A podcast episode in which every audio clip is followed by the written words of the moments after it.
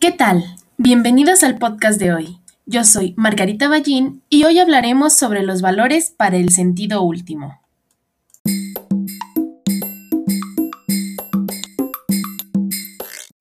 Empecemos definiendo cuáles son estos valores. Aquí podemos encontrar el amor, la ecuanimidad, la decisión, la vida, la fe y la esperanza.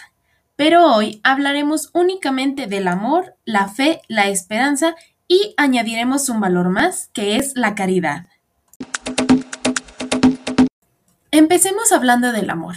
¿Qué es el amor? El amor es el sentimiento de afecto que tenemos hacia una persona, animal o cosa, y es gracias a esto que el amor es considerado uno de los valores más fuertes, ya que tiene muy clara la diferencia entre el bien y el mal, por lo que nos induce a actuar de una manera buena con la vida y personas que amamos. También Podemos ver el amor reflejado en las acciones que tomamos para cuidar nuestra propia persona, ya que con ellas podemos llevar una vida sana y armónica en todos los sentidos. Nuestro segundo valor es la fe. A pesar de que las personas relacionan la fe únicamente con la creencia de un Dios, en realidad esta va más allá de eso, ya que es la convicción y la certeza de algo que no se puede palpar, ver o sentir, pero que aún estamos seguros de que vendrá a nuestras vidas. La fe es la confianza de que nuestras metas se cumplirán porque estamos trabajando en ellas, por lo que no solo podemos esperar que se cumplan, sino que debemos de actuar para lograrlas.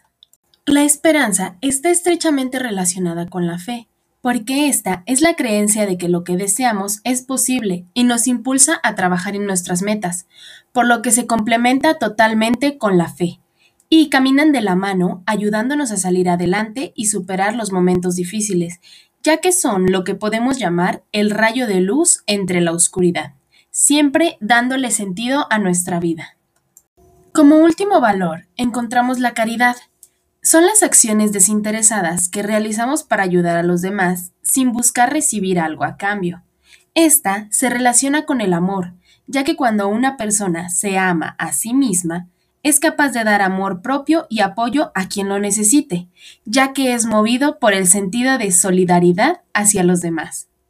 Los verdaderos actos voluntarios no suelen ser mencionados o compartidos en los medios de comunicación, ya que a quienes los realizan solo les interesa ayudar, no volverse reconocidos.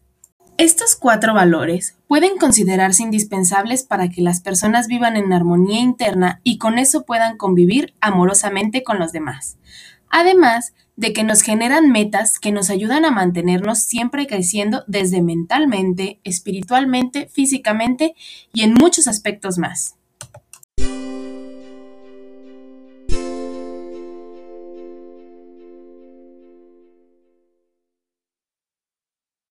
Ahora que los conocemos, te invito a reflexionar.